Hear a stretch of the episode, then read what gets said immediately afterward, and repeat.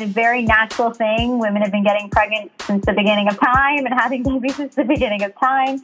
And um, I felt, I felt, um, I felt that my body failed me, and I also felt that I kind of failed my husband. Like, you know, we got married and are compatible because we were both on the same page about wanting to start a family. And when I, we realized that which sounds so terrible to put blame, but like when you're in it, it's just the way that you feel. You're like, I'm the problem. Mm. It it felt like I was really letting him down. Like this wasn't what he wanted out of. I'm sure he wanted the fairy tale, easy breezy, try couple months, you know, get the surprise. She's pregnant. Hello, everyone, and welcome to the Moms on the Grind podcast. I'm your host, Sarah Desmore, live from Miami. And I can't believe this is already episode 11. I feel like I just started this podcast and now we already have 11 episodes in. This is crazy. So, I wanted to let you guys know that I'm going to be doing things a little bit differently now when I interview people. So, I'm not just going to go straight to the introduction and to the to the interview, I'm actually going to talk about a few things going on on my side. That way, you guys can always be updated with what's happening, you know, in my life and what's going on. So, I'm going to talk about a book that I'm reading, how I'm feeling at the moment, and what I'm grateful for. And I'm also going to be really transparent about something that I'm currently working on. Plus, I'm also going to talk about why I chose the person interviewed and what I've learned from them. A book that I'm currently reading is The One Thing by Gary Keller. I've read that book a couple of years ago when I was just starting off in real estate in Miami, and the book kind of spoke to me, but not as much. And I was kind of like, you know, it's a little bit rah rah for me at the time. But now that I've evolved in my career, I feel like this book is so relevant now. One thing that I'm learning about it is um, how to get an accountability partner and only focus on what's important, right? It's not about working more hours. It's about working less hours, but more purposefully. So I highly suggest the book. I think I have maybe 40 pages left. It's insane. You know, there's some books that you need, that you need to reread a couple of times at different times in your life to, to really get it, right? So yeah, the one thing by Gary Keller. And how I'm feeling right now, what I'm grateful for. So I'm feeling very blessed right now, but at the same time, I'm feeling a little bit worried. It's weird. It's kind of like mixed feelings, right? So, you know, business is still going However, I'm still dealing with time management issues, you know, with this whole COVID 19 going on. I'm still kind of trying to figure things out. And when I don't have structure, I feel stressed. When things, you know, I was finally getting used to doing my morning stuff, and, you know, I finally had found a schedule that was finally working after all these years, and everything got you know, flipped upside down. So I'm still working on that. So that is something that I'm working on.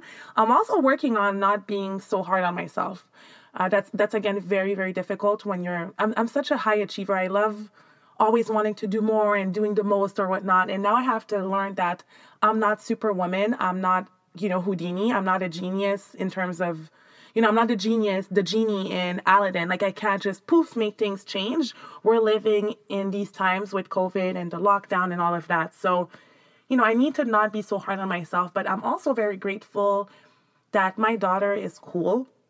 It seems very small, but just having a daughter that's she's she's not difficult, you know, she's really, really cool. She loves to help me around the house and you know, if I have to get work done, she'll pretty much figure out what to do, even though she's an only child. So I'm really grateful for that.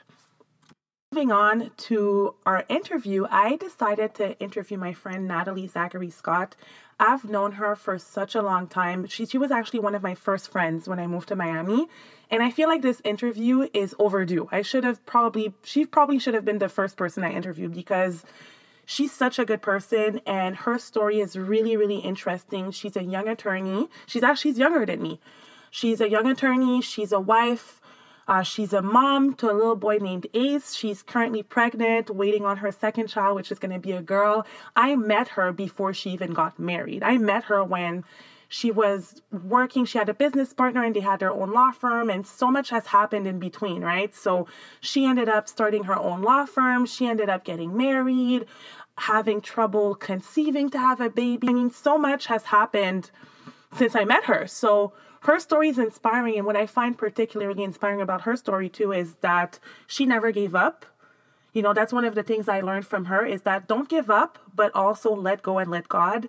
And she also taught me a lot about relationships. You know, she taught me that you can't be, you can't expect someone to be what you're not, right? So if you're expecting someone to be this amazing partner, you also have to be that amazing partner. And she also taught me a lot about, you know, red flags or what to look for when you meet someone. So those are things that I've applied in my life personally.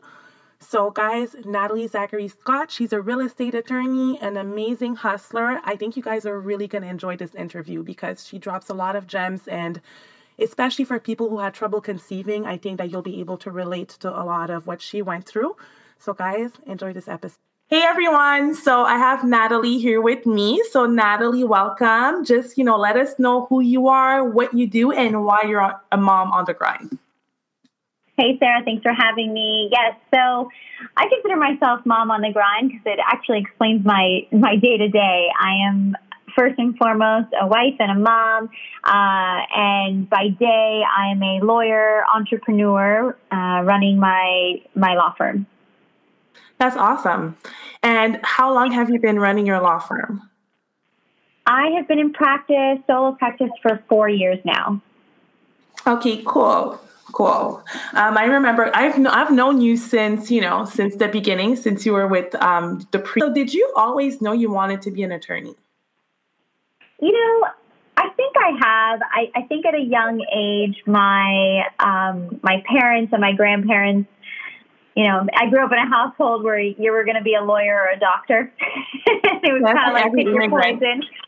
And so I very much so took it and ran with it. I, I and conveniently uh, and very thankfully ended up loving it. Um, so, so that they kind of planted that seed at a young age, and it, my earliest memories, I remember saying I was going to be a lawyer. That's super cool, and I know it's not easy. And what do you think that was your biggest challenge in becoming an attorney? So obviously there's a lot of schooling involved. I've always been an academic. I've always loved school and nerding out. And so, yes, the bar is challenging and, and getting over all of these, you know, academic requirements and it's a lot long journey but i think i don't know if it was the hard the hardest thing about becoming a, an attorney or choosing the area of practice i think is what was most challenging um, but as far as becoming an attorney, I think, yeah, I guess the schooling. Uh, thankfully, I didn't have too much of an issue in that in that area, though. Because you were like a fellow nerd. yeah, yeah, total nerd. I I still can completely geek out on on things I I love. I love learning. I love staying on the cutting edge of what's and the law is ever changing. So it's not like you learn it once and it doesn't change. Like human anatomy. It's not like becoming a doctor. The body isn't really changing very much. Uh, but with a, in law, it's ever changing and it can change day to day. So um, it's it's staying abreast with those ever changing laws, uh, which I find not challenging, but to be the difference, I think, than other industries. And you said before that finding your area of practice is the most difficult one. What made you go into real estate? You know, it's a funny story. So I originally started in personal injury, and it couldn't be any more different um, than real estate. I guess at the end you are helping people, and that I was a working on a pla- on the plaintiff side, so I was definitely helping people, people that were injured in, in slip and falls, car accidents, and it was extremely gratifying. Um, but when I went out on my own, personal injury cases take some time to settle. So I didn't have all that time to wait to make money. And so I originally uh, had a, a business partner, and we had one of our first clients was real estate, was a real estate contract and it sort of fell into our lap and I fell in love with the process. I'm a very systematic person by nature and although I it has proven true every real estate transaction comes with its own set of challenges and you always learn something new or different in each transaction um, it still is a very systematic way of processing the file which I connect with and I really like. That's super cool. And I know uh, real estate is more volume, right? How are you dealing? How are you dealing with that? Yes, real estate is a volume based business, and um, especially on our end, you can look at any your HUD or your settlement statement in a real estate transaction, and coincidence, you know, unfortunately, fortunately, you know, look however you want to look at it. Funny enough, the attorney is actually sometimes the lowest paid uh, in a transaction. So it's definitely a volume based business, and in the current climate we're in with COVID nineteen, every industry has been impacted, and I'm very thankful to say that although I've had deals that have been impacted, it hasn't all been negative. Um, there have definitely been my fair share of transactions where people are pushing to close and they want to close. Um, and also, part of real estate is not just that purchase and sale, it's going to be the refinances. And a lot of people are doing cash out refinancing on their homes. Um, so, I've actually seen an influx in that side of my business. And then on the side where it's just purchase and sales, they're they are closing. We've we've been met with some challenges as you know people don't want to come to the closing table because of social distancing. So we've had to adapt in that arena. But thankfully, um, things business is still running and things are still closing. Lenders are still working, and if banks are open and uh, our lien search companies are still open, which thankfully our vendors are. They're weathering the storm well. Uh, we are in business. So same here. And, you know, some people, I always say, you know, during a situation, you either make the best out of it or you just stay there and you freak out, right? So I've definitely noticed that even with COVID, I mean, we closed on a transaction recently and you really went above and beyond. So, you know, it's great that you're still finding ways to make business happen, right? Even though you're on your own now. And that kind yeah. of that kind of brings me to my next question. So you are on your own. You were working with someone else before. What brought you to go on your own? So I did have a business partner and I am very much of the mentality I am a team player and I and I I crave the team atmosphere and it's definitely something that I I like and I thrive on.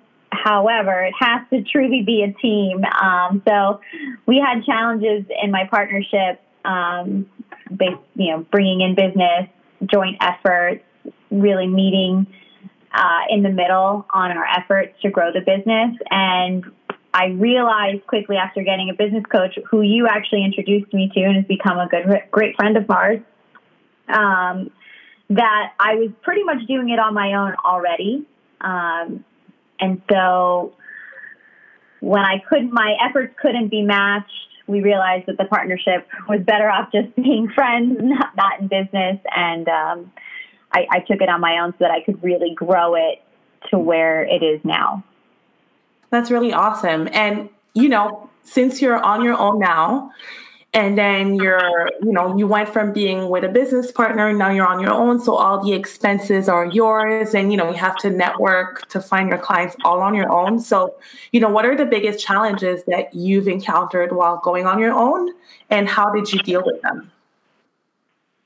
So obviously you know keeping up with the financials on my own was challenging. I mean you go you go from essentially splitting um, all your expenses and uh, to be honest, in the beginning, it was a our first year was a loss. We spent we made a lot of mistakes and we spent a lot of money on rent and we weren't really organized and we didn't know what we were doing essentially as far as operating the business. The law side was covered, but the uh, owning and operating was different. So having to learn that from the ground up, what I've learned and what I value most about my position now is that I have truly worn every hat in my business. I know every aspect of my industry. Um, networking has has since has become more challenging over the years as I went from you know having a business partner being unmarried and with no children to being married with one and a second on the way. Uh, the networking and being able to keep up with that aspect of running the business on my own has become challenging. Um, but I put a lot of time in those early years, and I guess I still am considered in those early years, networking and cultivating those relationships. And thankfully, those have really carried through, and I've been able to keep up enough that we were see, seeing slow, steady growth. That's awesome. And what like okay, so those were the challenges, you know, when you started having children and you know being married and whatnot. Are there any recent challenges that you're facing or that maybe you started facing in 2020 that are like a result of growth? Challenges as a result of growth? I mean yes and i, I think the biggest challenge is being spread really thin um, when you wear multiple hats i'm not i'm not only wearing multiple hats in my office i wear multiple hats in life um, and it's really important to me that i put my my son and my husband first, and mm-hmm. I wear those hats uh, simultaneously with all the other ones I wear at work. So that's been a, a big challenge in 2020, not wanting to miss out on things with my son and moving from my home office to a remote work office and, and kind of missing out on, you know, those things. So there's that little bit of mom guilt that you feel. Those have been challenging. Um, and now, again, I'm going through it, uh, having, with my second on the way. So it, it, I think time has been what I'm, I'm up against. And I try to do my best to manage it the best way that I can so I can make my days as long as possible and mm, that's make sure that I'm getting all the appropriate hours in but people. yeah, that's not easy. it's a balancing act. It's a balancing act and and every day is different. Um, and comes with its own set of challenges, but I sometimes I wish that we could clone ourselves, right? oh, I need I need five of me to run efficiently. No, listen, and you know, at least, you know, the good thing, and you know, on the Moms on the Grind, some people initially thought, oh, you're only going to interview single moms. I said, no, like single mom is not easy. There's time and attention. So if anything, yes, he's very helpful and he's very hands on with with my son, but um, that relationship in and of itself requires time and attention. So definitely, I definitely feel like mom on a grind feels like my title. well, the thing is, it's like you know, and, you know, there's a there's a lot of people that say, you know, when you have a husband, it's like having another kid, right? yeah, it can feel like that at times as well. Listen, I gotta, you know, I what I also have learned in all of this is that I am someone who um, likes to do it all and take it all on. I pretty much always say yes, um, and I'm also someone who I've learned maybe has a hard time not asking for help, but I like to just do it all. I maybe I'm a little bit of a control mm-hmm. freak in that regard, and so I tend to take it all on. But what I've learned as I, especially now I'm growing my family even more, is that I need to relinquish and delegate, relinquish that control and delegate. And it's been challenging, but once that delegation is set up and once you whoever's managing that new task is set and aware of how things need to be done and and it really has allowed me to kind of accept like even delegating things at home has helped me learn how to delegate things at work and in business. And once those things are off your off my plate um, and running smoothly it, it was such a learning lesson. Wow like I can release some of that control and I actually feel a lot better. I thought so, you know, we're going to get into time management really right after that. But right now I really want you to talk about, you know, married life and, you know, just tell me about your significant other. I know him, but you know, for people listening out there that want to become a mom on the grind and want to know, okay, like how do I meet a person that has, you know, similar similar goals? What I found great about you guys is that, you know, both of you guys make money and yeah. even though you had some moments that you were growing your business, he supported you, and I guess vice versa. So just tell me a little bit more about that. Yeah, so Mac is uh, my husband, and he is truly the definition of a partner. And what we have is a partnership. And what I've learned in a relationship, for me at least, and what works for us, is that anything that I am expecting of my partner, I need to be first. So, and it goes. Some people may not like this, but it's it's all across the board. If I want him to look a certain way and be in shape, well, I got to show up looking in shape and, and taking care of myself as well. If I want him to uh, be this go getter who's hustling and making money and he's on the grind, like I need to go do that too. I need to make sure that I'm out there. And it doesn't necessarily mean making money in the sense that I have to support my household or who makes more, but to, you know, I'm really attracted to motivation and drive, and I think my husband is as well, and that's why it works. Um, so I I love when I see him get up extra early and get in the gym and do what he's got to do and get out and go and you know go out into his work day. And I know that he appreciates seeing me grind just as hard. Um, so I've learned to make a relationship work. If there's something that you're looking for in your partner, you need to show up with that first, and it can't be. Um, a take take take relationship. You, it's That's all about giving.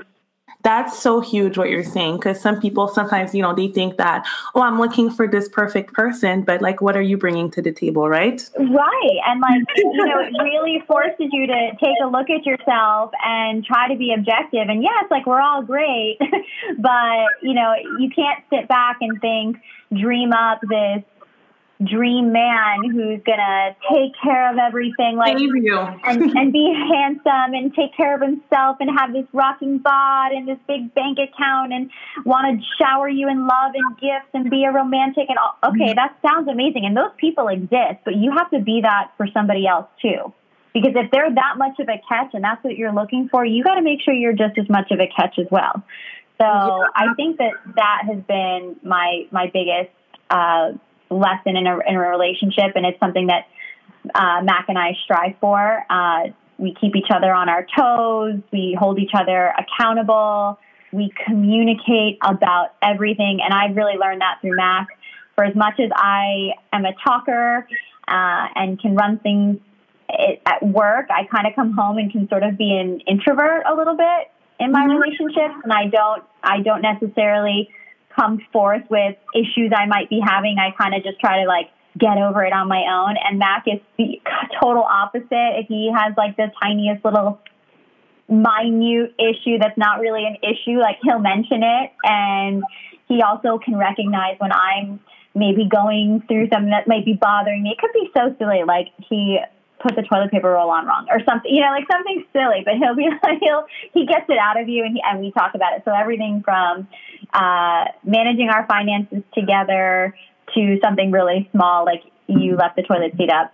we talk about it. So communication uh, has really been key, and Mac I, is someone I have to thank for that because he is like the master communicator and really forces me to talk things out with him. So do you? Okay, so you know. I think if you just really look at someone's daily activity and what they're you can't really look at someone's bank account because there are plenty of wealthy people that are lazy. And maybe they were they were uh, trust fund babies. Yeah either they were trust fund babies and it just landed in their lap or maybe they did earn it and they worked for it and now they have it and they're comfortable and they're sitting back. Um, but i met mac while i was in law school. I was in my second year of law school end of my second year of law school when we met and he really watched me grind through law school and studying for the bar and he could appreciate that. I wasn't work I was working at a law firm but not as an attorney yet. Um, so he got to see my grind but it was it's very different when you're working as a student versus in your real life. So we have a six year age difference and Mac was well into his career and I saw the fruits of his success, but I also saw all the phone calls and the getting up and the doing and the going and, and how busy his schedule was.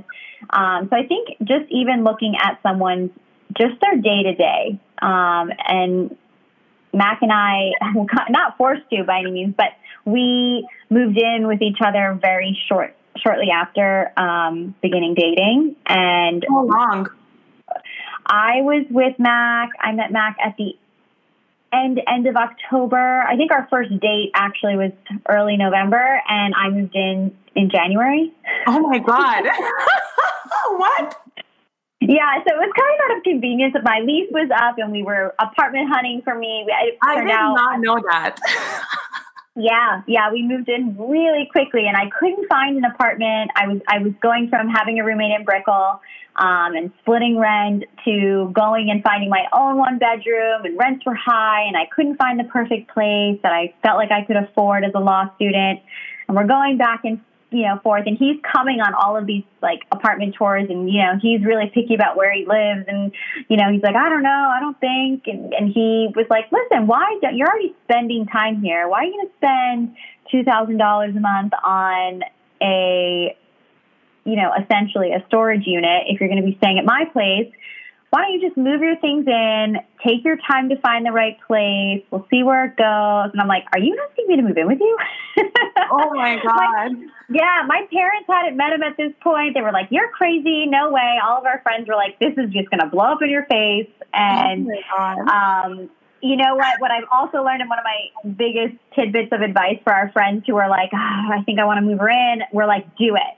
Why? Because it's an accelerator. It's an accelerator for whatever's meant to be. Um, mm-hmm. And I'm, it's either going to accelerate the fact that you are meant to be and live happily ever after and push you towards the ring and getting married, or it's an accelerator to realize you guys are never going to live together. You're uh, not compatible and you might as well just end the relationship. But when people can go into their own corners and really separate after an argument and just say, oh, I'm going back to my apartment and they live separately, the relationship can go on for much longer than it really needs to just to get to the inevitable breakup. Uh, so where I'm a big proponent of move her in, you know, take the leap of faith. Worst comes to worst, you break up. But if you were going to break up because you moved in now, you were going to break up because you were going to move in five years from now. So it's a it's a different mentality. It's definitely not not old school.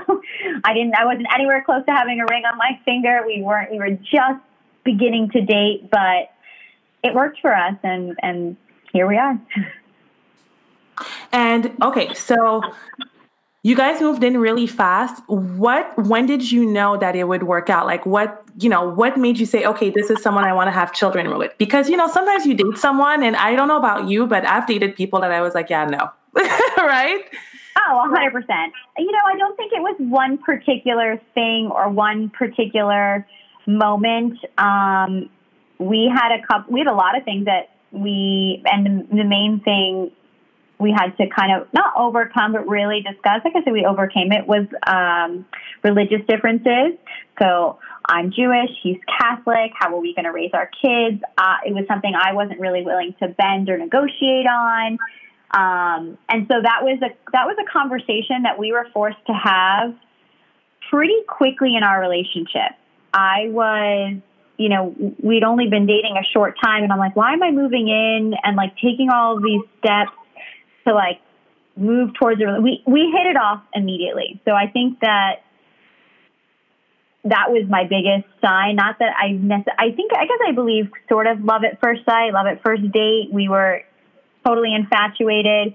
Um, and we had amazing chemistry and then we were hit with this roadblock and we worked through it. So I don't think it was a particular time or a particular moment necessarily. I just think we were able to really we were able to jive together and we we overcame things together through communication and through compromise and I think it was the way that we we worked through those things together that was for me the most telling um, that this is what you need in a life partner because yes, he's good looking, but look good looks don't last forever. Um, That's so true. And yes, he's successful, but you never know what t- tomorrow brings. Um, and and people by nature were ever changing, and the mm-hmm. fact that I felt like we were really able to grow together and compromise through each, even just the, the little things that we were going through in the beginning phase of our relationship was telling for me that we could really get through the, the tough things later as well. And obviously we had similar interests and, you know, wanted, had, we, we had a lot of those serious conversations that like, every Cosmo magazine tells you not to have and like don't bring up and don't be the clingy girl and don't I had all those conversations right up front. What I wanted, marriage, kids, how I would raise them, and he didn't get scared. And he we were on the same page. If anything, I I'll never forget him thinking like you're 24, you're not ready for a serious relationship. Like you need to be like going out and living it up, and like how are you in this place in your life where you think you're ready for a relationship? And he even doubted my, like where I was. Um, oh no way! Yeah, um, as far as being serious and ready, and I think he was in a place in his life he had gotten whatever he needed to out of his system, and uh, felt like he was ready for a real commitment. And you wanted to make sure you were too. Yeah, yeah, yeah, it was. It was definitely. We're definitely conversations where he was like, "There's no way. I was nowhere near ready at 24."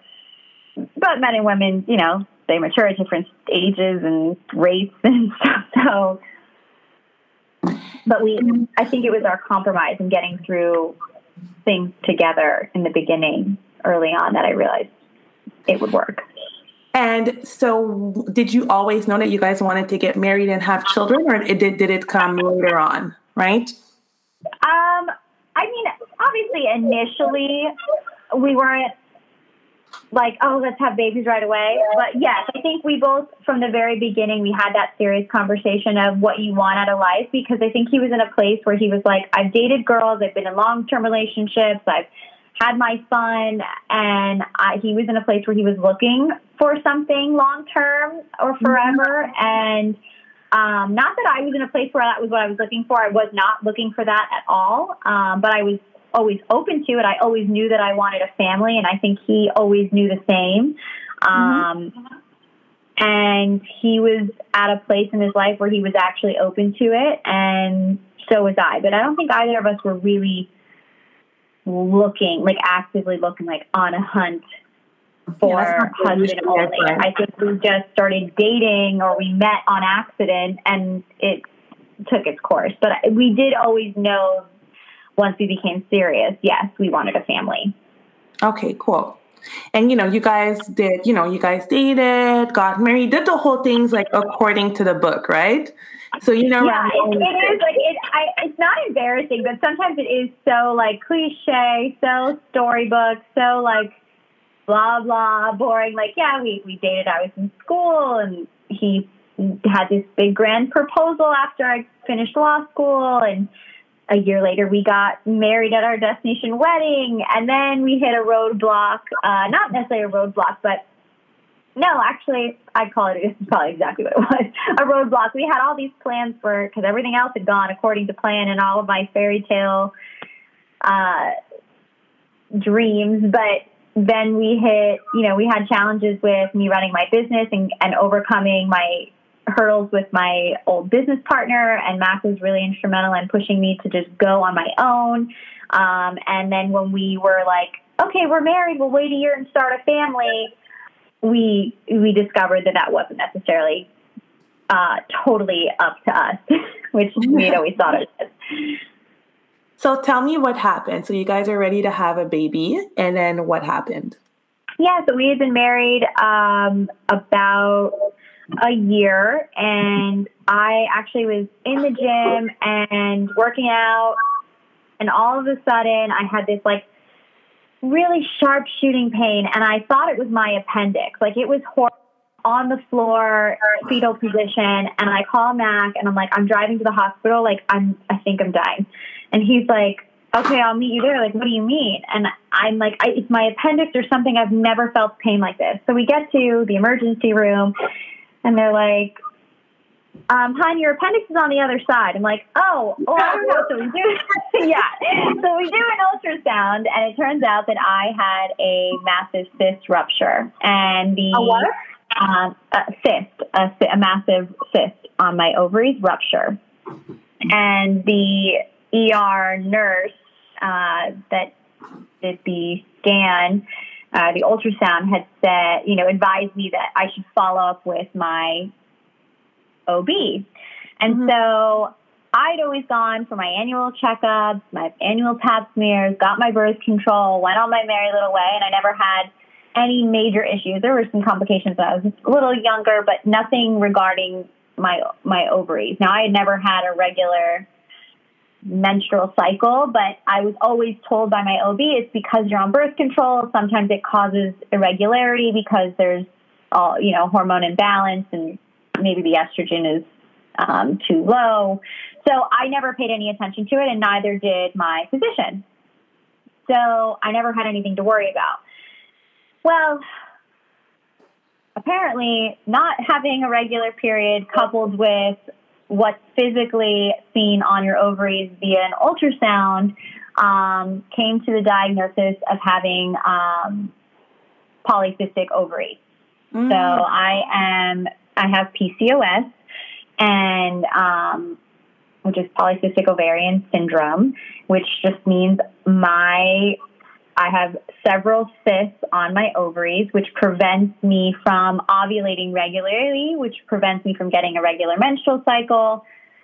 And also, when you're not when you're not re- ovulating regularly, you're you have less of a chance to get pregnant. So every month, an ordinary woman will ovulate, and she has that opportunity when the egg drops to either fertilize or not. and I was getting only about two or three periods a year. So I was only ovulating two or three times a year. Oh, it's almost like as if you had like an IUD. Yeah, essentially. And so what the, the first thing the doctor said was, well, if you, you know, this could just be because of your birth control. So we got off the birth control. Um, I was off of it for six months, didn't regulate. And she was like, you still have, you're still polycystic. Um, you know, I, it's kind of a shot in the dark, is what she told us to try on our own.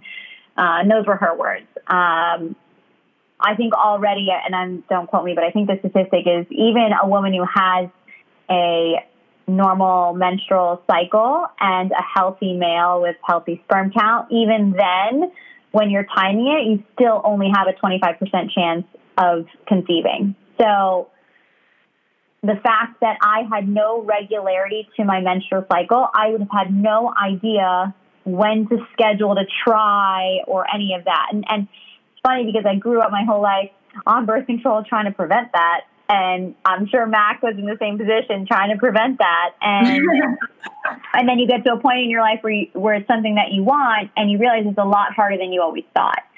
Um, so to hear that it was a shot in the dark was really tough for us, um, but we were willing to do whatever it took.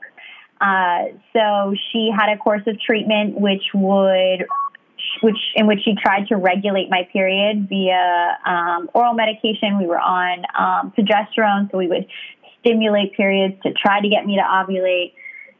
We did around nine rounds um, unsuccessfully, where I was timing nine rounds of what? Nine rounds of uh, progesterone, and I was on something called letrozole, which is similar okay. to Okay. So it would stimulate a period, force me to ovulate, and then I was able to now track when I was going to ovulate, so that I knew, okay, Mac, it's game time. We have day this day to this day where we got to try, and it was very orchestrated. It was very stressful in our relationship. Give me an um, example. You said it was orchestrating. Like, what do you mean? Meaning, we need to do it here and now at this time. And I mean, I'll never, we, and we went above and beyond. Like, it, it really takes all the romance out of sex. Like, there's just no, it's out the door. So, uh, it's like, hey, I have five minutes and this is the optimal time and this is what my temperature is and this is what the, the ovulation stick says and I, you know, so it was very, very orchestrated. I'll never forget after, I think it was seven or eight times that we had tried, and the doctor was, you know, losing hope essentially. And so she had me come in and said, listen, maybe your the ovulation sticks are wrong. Next time you you use the ovulation sticks and it says that you're positive for ovulating in you're in your active days, come into the office, schedule an appointment. We'll do a quick ultrasound to see if your body is doing what the stick says it's doing. Mm-hmm. So we did exactly that. And I'll never forget, right before I went to the doctor, I had a the blinking smiley face. I'm like, it's go time. Max had a business trip up in Orlando. So we got it in. He went on his trip. I went to the doctor and I'm like, I have the blinking smiley face. We just had sex. Everything's going to be perfect. This time it's going to work. And she does this ultrasound scan and she's like, You're not ovulating. You're about to, but you're about two or three days from ovulating. Like, you like, you're off on the window. And I'm like, No, no, no, no, no, no, no. Like, this can't be. He's leaving. And she's like, Natalie, you're taking several rounds of really strong medication. You need to go. And I'm like, go. She goes, you need to go wherever his business trip. I'm like, I haven't. Ha- you mean you want me to go to Orlando and follow him there? It ended up, and she was like, if you're not going to take this seriously, and and, and I'm not asking you to fly to China. I'm asking you to drive to Orlando. She's like, I can't keep up with this treatment. You need to do your part. I can prescribe the medicine, but you guys got to do the act. And I was like, okay. So I'll call my mom and I'm hysterically crying. I'm like, this seems so pathetic. And it's, and she shared the same sentiment as the doctor. Like, you're, it's minimal effort, you know, for what needs to be done. And turns out it was just so funny. Like, there was no hotel rooms in the same hotel that Mac was staying at. I ended up having to like I drove up there, stayed at a hotel down the street by myself. I basically was sitting all day in a hotel room waiting for him to get out of his conferences, to come home, to come back to the hotel, to do it, to like, oh my God. Go. Yeah. So it, when I tell you zero romance, like, and it was stressful. Like, it was also his first conference at a brand new job. Oh so, you know, he had to really put his game face on to be at work and be focused on that. And you know, I can't imagine what he was going through to try to be present at work and present there for me in the relationship and trying. It was a, like a lot of pressure and all of that, and it didn't work. So, oh God. Yeah. So we got to another phase where the doctor's like, okay, something's up because, so she, we did another um, exam on my fallopian tubes, and I think that that was what kind of did the trick. So she did something called an HSG exam, which tests to see if your fallopian tubes are open. So this is a scary exam because if your fallopian tubes are blocked or clogged, uh, and I've I've been told that they're about the uh, diameter of an angel hair pasta. So they're tiny little tubes, supposedly, um, and if they're closed, you have no chance, like zero chance of conceiving naturally. Um, IVF may work, implantation may work, but um, typically the next phase in infertility would be to try an IUI, an intrauterine insemination, which would force sperm to go up the fallopian tubes. But in order to do that procedure, you had to get this one done first.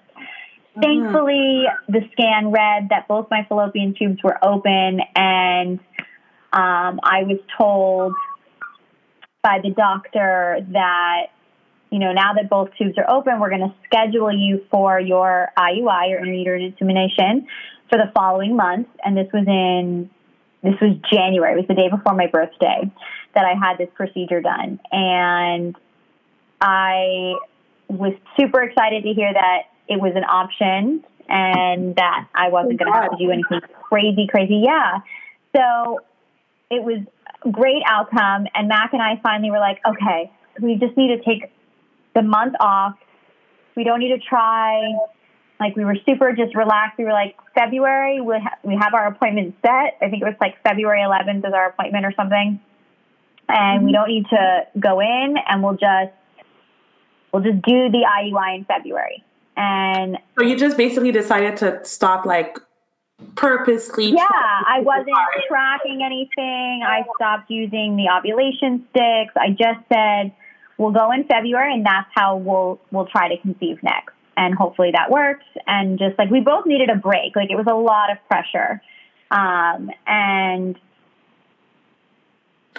we found out we were pregnant on because I'm obviously still tracking things on my app. I had like five different apps to track all these things, and I get an alert and a notification that if you menstruated on whatever day, then you should check mm-hmm. on such and such day. So February 5th, I'm looking at my app. Even though I'm not tracking to get pregnant, I'm still keeping up with what my my ovulation looks like and my menstrual cycle looks like. And I get an alert, oh, if you haven't received your period by February 5th, you should take a pregnancy test. So I, I knew I wasn't pregnant, but I got, I was like, I'm just going to wait for Mac and then I'm going to try. I think I had like a pregnancy test laying around the house. And mm-hmm. he left for work. And right as he left, I like ran to the bathroom and I took the test. And I knew I wasn't pregnant. So I came back to my desk and I was working from home at the time and I put the test down and I get back to work. And like an hour later, I'm like, oh shit. Like I gotta go. and I forgot it was there. And it said yes. Oh my and God. I was in shock, like full body chills. I'm, I'm talking to my dogs like, oh my god, oh my god, I gotta go. I I'm having the test. I ran to the grocery store and I bought a, a very natural thing. Women have been getting pregnant since the beginning of time and having babies since the beginning of time, and um, I felt. I felt I felt that my body failed me, and I also felt that I kind of failed my husband. Like you know, we got married and are compatible because we were both on the same page about wanting to start a family. And when I, we realized that, which sounds so terrible to put blame, but like when you're in it, it's just the way that you feel. You're like, I'm the problem. Mm. It it felt like I was really letting him down. Like this wasn't what he wanted out of. I'm sure he wanted the fairy tale, easy breezy, try couple months, you know, get the surprise, she's pregnant, like, and it just happened naturally without it having to be all of this work. Mm-hmm. Um, so in a lot of ways, yeah, I felt like my body failed me. I felt like, what did I do wrong? In the sense, like, was I, should I never have taken birth control? What, like, what did I, what, you know, what did I do? What, what, like, what did I do that what did I do wrong? happen? How did I, um, and and also you know failing. You were like, oh, let's stop trying. Like, oh, for sure. I mean, listen, it's it's breast. There was nothing wrong with him, and he had to go through his fair share of testing too to make sure that you know I wasn't not conceiving because of his sperm count, motility, you know, and all of that. Like he thankfully checked out, and there weren't any issues on his side.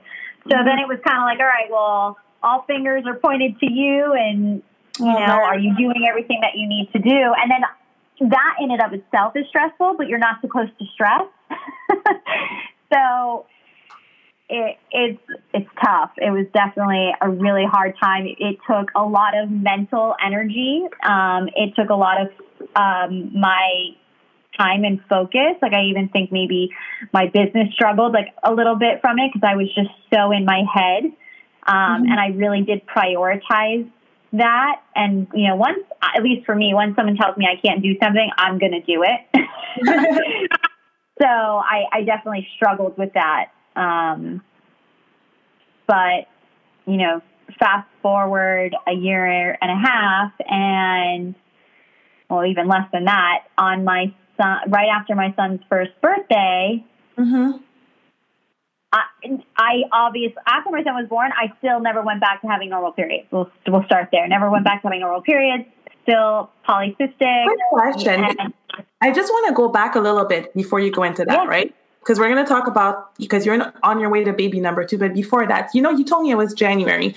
Do you remember the vision board party we had? Yeah.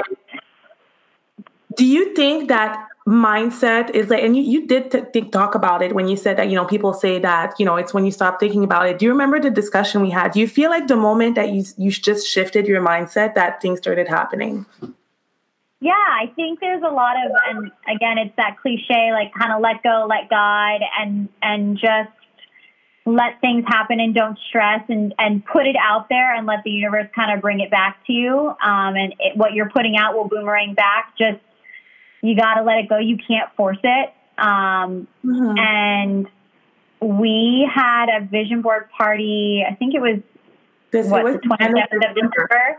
Yeah. Yeah, it was a couple weeks after your birthday. And I was so hyper focused on this particular topic. And it was such a special day because it was, for me, I didn't know anybody else really other than your sister, a couple people that were there.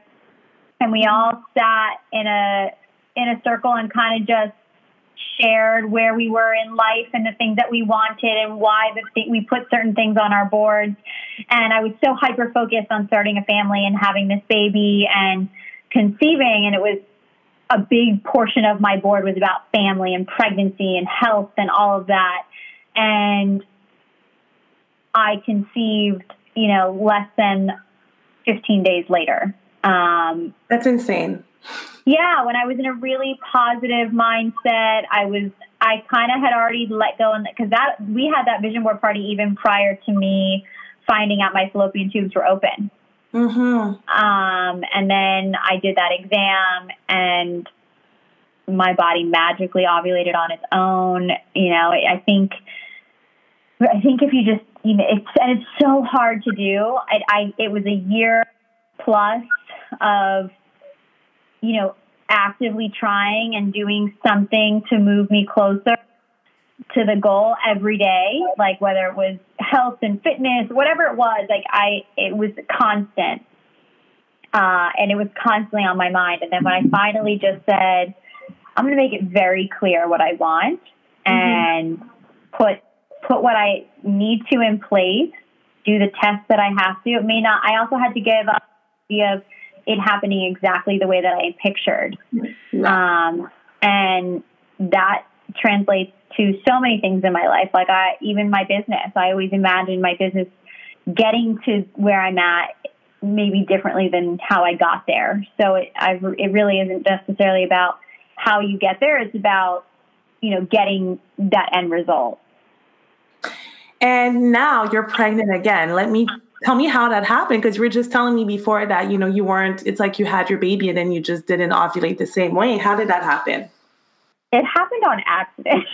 oh my God, stop. no, a blessing, but totally out of the blue. So I had my son. Um, I've gone to my OB twice since he was born, just, uh, you know, annual PAP. And one other time I had a really sharp pain again. And I thought maybe it was a cyst that had ruptured. So I just made an appointment to ensure what was going on. I also never got, I was on birth control for about a year after my son was born um, by mandate from my doctor because I had a C section and they did not want me to conceive again prior to one year after giving birth because it's risky as far as your uterus expanding, and I guess it can cause complications with uh, uterine rupture if you conceive too soon after C-section. So mm-hmm. he put me on birth control. He said one year. I got off at 11 months because I just felt so bad being on it. I really felt that it was a contributing factor to the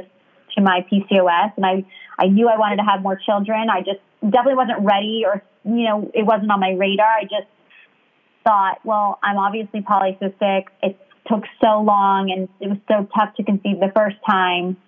Mm-hmm. I'm just going to get off it. I'll be fine my son turned one in October, and I had gone to the doctor. I think it was in September, because I had that really sharp pain, and they did a ultrasound, and he he confirmed you're definitely polycystic. You're telling mm-hmm. me you're not menstruating regularly, and I can see on your ovaries, so still polycystic.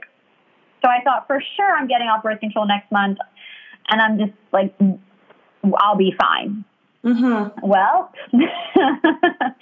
um, and I was fine, and I am fine. But we had a huge surprise. I hadn't because I don't get a period regularly. I basically buy birth control, uh, excuse me, uh, pregnancy tests every month just to have on hand and take just so I have an idea. Hey, maybe I'm pregnant, maybe I'm not, right? Right, because I don't right. I don't know if I'm not if I'm not getting my period because I'm pregnant or if I'm not getting my period because Next thing you know, your like stomach is like growing and you're like, oops. Uh oh, yeah. So I'm like, wow, I didn't get my period for a couple months. Let me just take a test. Let me just see. And sure enough, I took a test and like I am like queen of surprises and loving I love doing cute things to surprise my husband and like I, I'm so not my style, but I took the test and he's in the shower and uh, we're in the bathroom at the same time. He like I would have never done this if I really thought it was positive. I was like planned it, right? I literally like I just I would have met I would have like like I said with my son I like waited till he left the house because I'm like if it was I need to be able to like plan something cute to tell him and like a nice way to surprise him. And this was so not that I was like there's no way I'm pregnant. And I took it I looked at it. It almost instantly said pregnant. Instantly. Yeah. I'm telling you I didn't even I couldn't even blink. And I, you know, I'm a little disappointed in my reaction. I think I got scared. I'm such a planner and I'm so um, type A and I like to be prepared. And it was the last thing that I expected. I'm so over the moon happy and excited. But when a major life decision like that is made for you without any real planning. I mean, yes, we did the deed. Clearly, we we got pregnant somehow. Uh, so obviously, we knew what we were doing and the risk that was involved, or, or you know, not risk isn't a bad thing, but we knew what we were doing. We were having unprotected. so clearly, there's that option. And it's on the table, but. Uh, it was the furthest thing from my mind, and my plan was to conceive in July. But now I'm conceived in December. You know what I feel? I feel like you know what with you, like nobody cares about your plan for babies. literally, literally. and I will never forget. My Mac was so excited. I was like, "Oh my god, Mac!" And he's like, "Stop messing around. You're so dumb."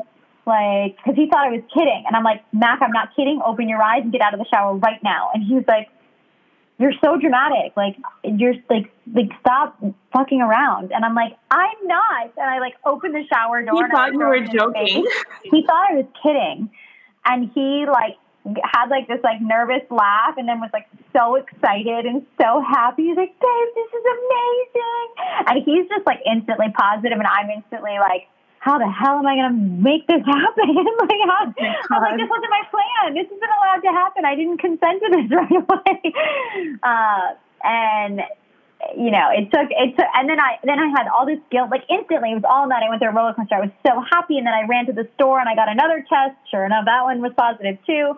And it was an emotional roller coaster all night of being super excited and grateful that it just happened and we didn't have to try, and that like God has a plan and this is what it was. And we went through like all of that and can't wait to love something as much as we like someone else, as much as we love our son and have that in our life. And then we went through the what if how is this going to impact Ace? He's so little. We're going to have two under two, and what he's not going to understand, and it's not just going to be the three of us. And what if he gets jealous or he feels like we don't love him as much? Like, how are we going to get jealous? But he'll be fine. yeah, but like you know, the, the night we found out was comical. It, I, mean, I wish we, you know, had a camera filming because it just we went through all of the emotional roller coaster, like all the ups and downs like being happy and being worried and freaking out and being grateful and yeah and then i felt and then i would feel like such an asshole for being worried or feeling anything negative like being scared or um it just was like i'm so i am so grateful because it is it, i know what it was and how and this is coming from someone who had a hard time conceiving. I still my initial reaction was oh no. Like and, and it's not going to negatively, it just was not in my plan. It wasn't what I was expecting. It caught me completely off guard. So that was my initial mm-hmm. knee jerk and then reaction. And then I felt like such an asshole. Like, how could you feel that way? You should feel so lucky and so blessed that you didn't have to do the, all the drama you went through the first time. And, and not only that, but like, what is what a blessing? How could this be negative at all? And it's so easy. You know, I had that that guilt. Like, how could that have been my knee jerk reaction? And how like, but you know, I'm I'm sure there are other women who can relate that you know if you're for unplanned pregnancies where you're just like you're as much as you love your baby and as much as it's the biggest blessing and best thing in your life, your knee jerk reaction and initial reaction was oh shit. yeah. And, and, like, and I, but I felt a lot of guilt for it. But now I couldn't be happier, and I'm so excited, and you know, and now that you're pregnant again, like what's different about the experience?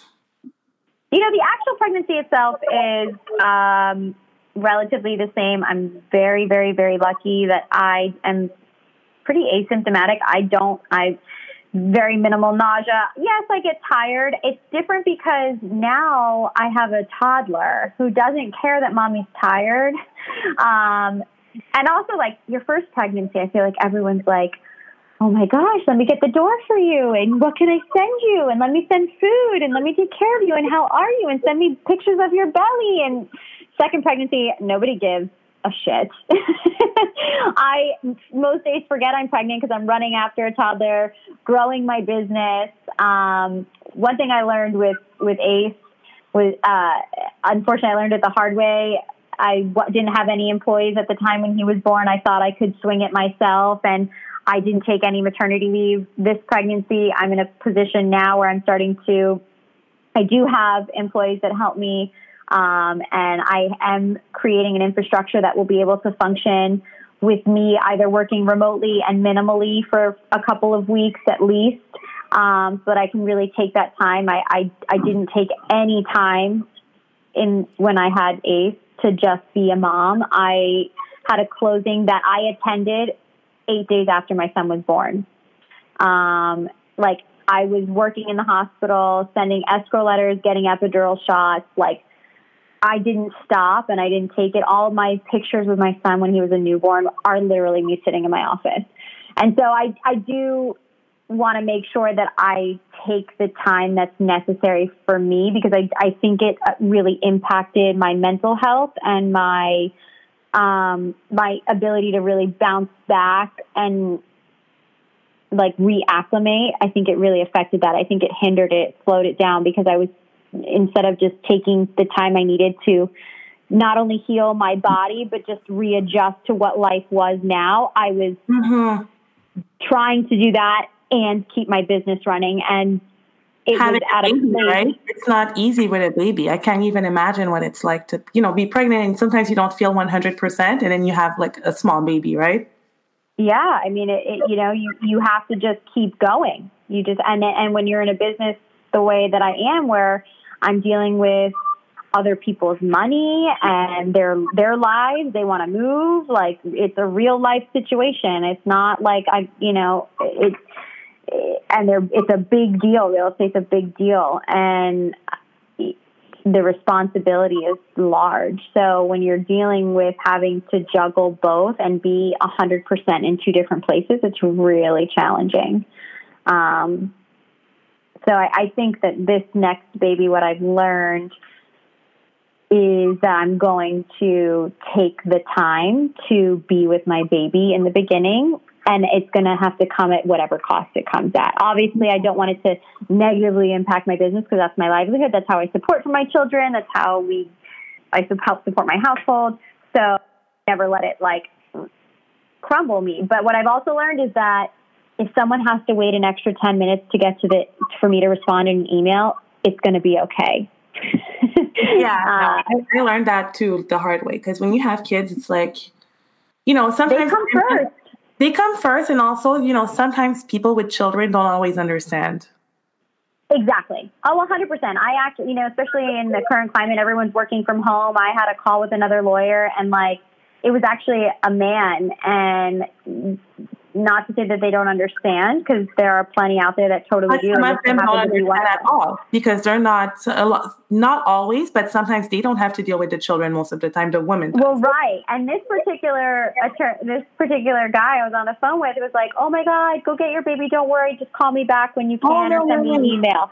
Yeah, That's like awesome. super understanding. He's a dad himself.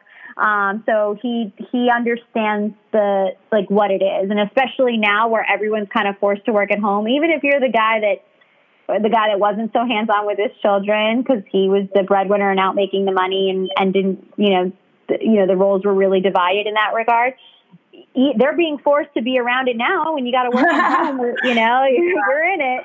So uh, he was super empathetic, but that's awesome. And, you know, now that you're going to have another kid and you have your business. So now we're going to talk a little bit about um, just time management and routines because I'm an advocate for being transparent with, you know, let's say we do are getting help, you know, and I've said it before, you know, I started getting a cleaning lady even when I couldn't really afford it. Um, just because, you know, my mindset at the time was, listen, if I'm worth, let's say $200 an hour, let's just say, right? Mm-hmm. And my cleaning lady is charging, let's say a hundred bucks for four hours. Like, I'm like, should I be doing 20, $25 an hour work when I'm worth yep. $200 an hour? So, you know, it was difficult for me, but the time that it's, that it gave me was, you know, priceless. So, you know, let me know about just, you know, have you always been a disciplined person? I've and, always been a, dis- a, disciplined person for sure, and I I, I think exa- what you said is so wise and in when you say it, it makes sense, but putting it in practice is also oh, yeah, really hard. It's super hard. Come on. Uh, you know, I would always look at, and I still do. Okay, you know, should I hire someone to help me? What's it going to cost? Can I afford it? Yeah, maybe I can afford it. Like literally, I could pay them, but it what's it going to take out of my pocket? And uh, you know, that's a I, especially with with work. Um, but I realized very quickly after having my son, it was not going to be possible for me to grow my business to where I wanted it to be, which was to be a business that was able to really support my family. If I was not giving it you know, a hundred percent while I was there. And I was basically always fifty percent with a baby on my hip and at my desk and it just it it wasn't I was spread too thin. So I have always been a disciplined person. Um before children, you know, I, I was I'm very regimented, very type A, always had a schedule, lived by a to do list. Um when I had a baby and really it, it did kind of shift that. Not every day is perfect. You know i still need to remember to you know remind myself like okay this is what this is this is what you need to do to feel your best and be your best self.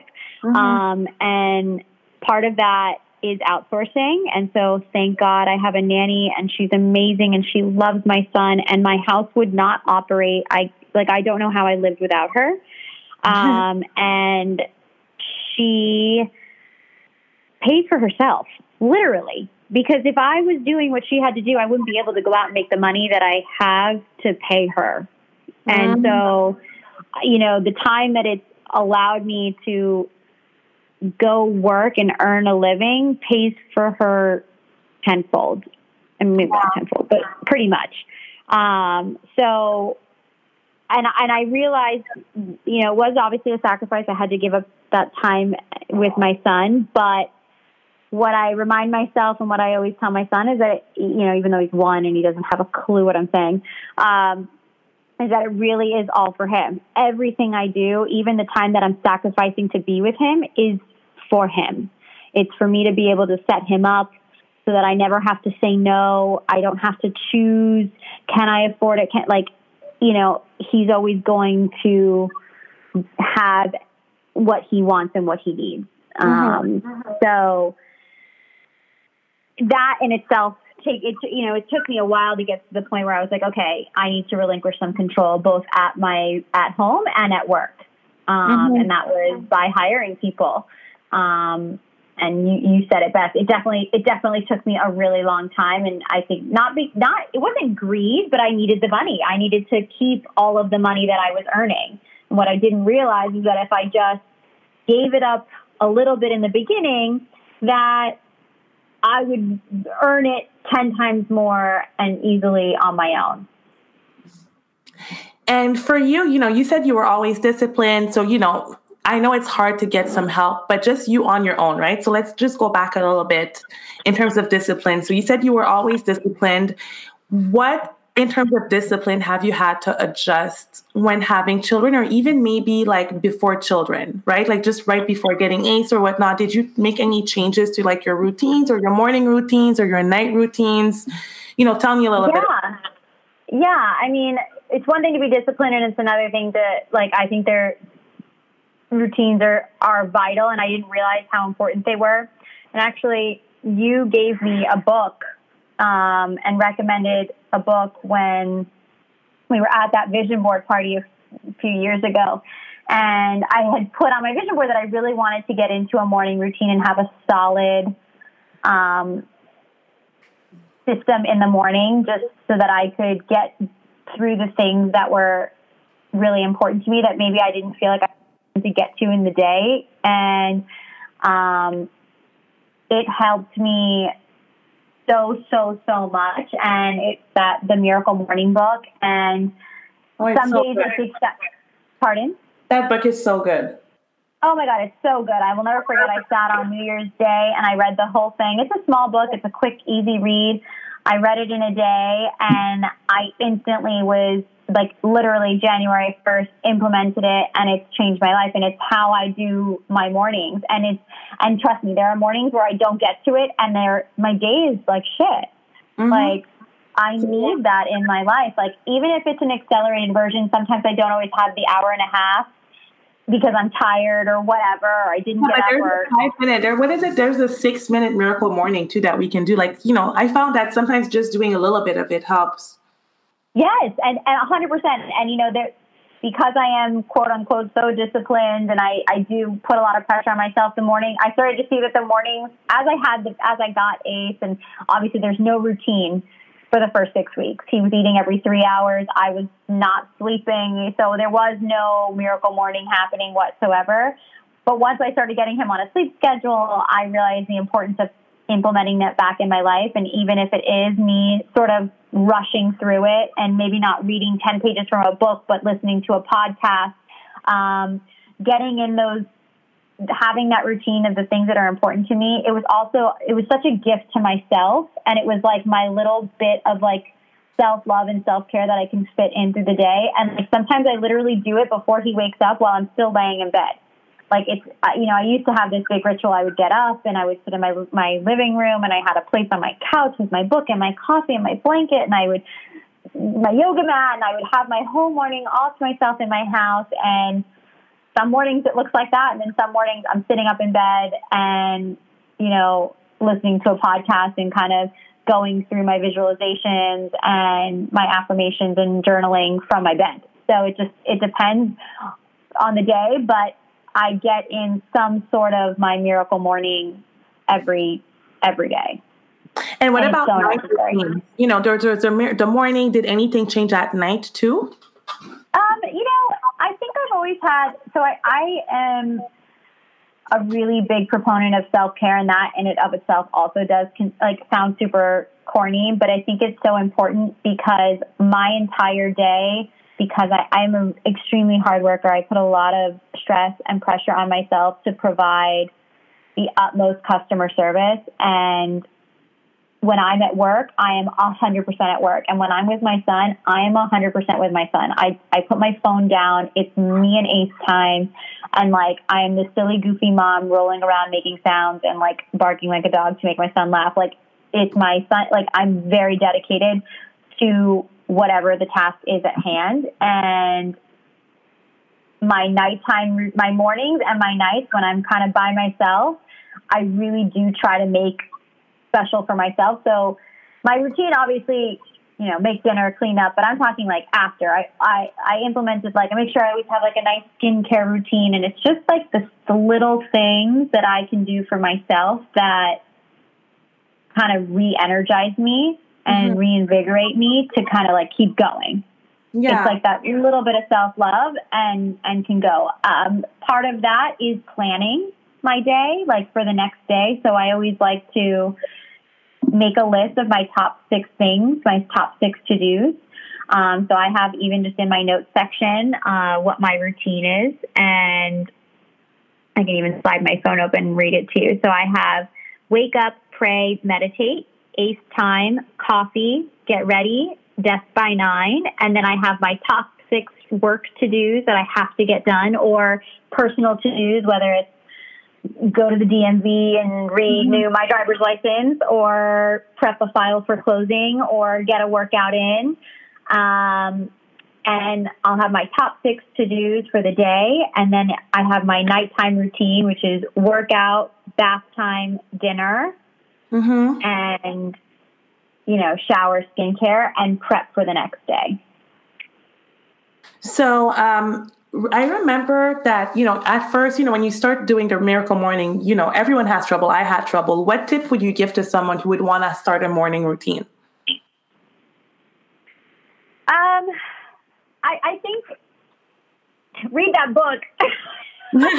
True. well, that book literally like gets to your head and it makes you do, like want to do it. It's insane. It really does. Like it really does. Like anybody that's ever said I want a, a routine, I'm like, you need to just read the book, and like it will. It resonated with me in every way. I fell in love with all of the. Uh, every aspect of the routine that they had set up, it, it like it totally spoke to me, and it like brings such peace and happiness and mental clarity. So honestly, I would tell them to start with the book and to just start.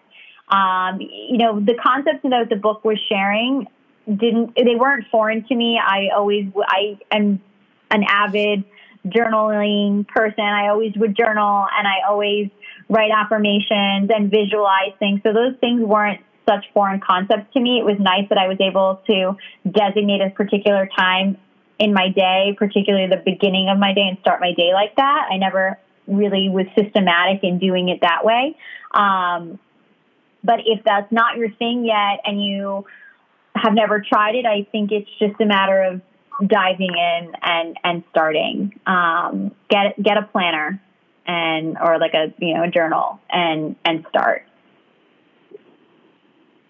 And like for you, do you have any other resources that help you? It could be like podcasts, you know, maybe like other books that you've liked, anything that you feel has, has helped you during your difficult times or even in becoming an entrepreneur?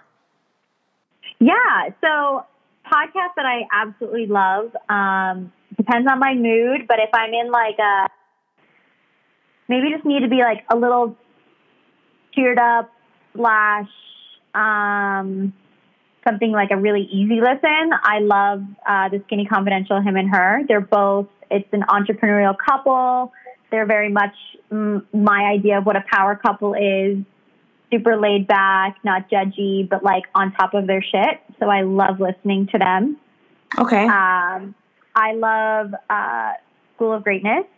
Yeah, I love it too. To Lewis Howes for show. years. I love his podcast. Um, and what else? So I was listening to. I think my actual my first like podcast that I really ever got into was Behind the Brilliance. Oh, I love that. Yeah, I love that one. And I and I it was like I think you may have even shared it with me a few years ago. That was the first time I got hooked on a podcast. It was like one of the first podcasts that I would listen to religiously. Um, and then for business, I I love Gary Vee.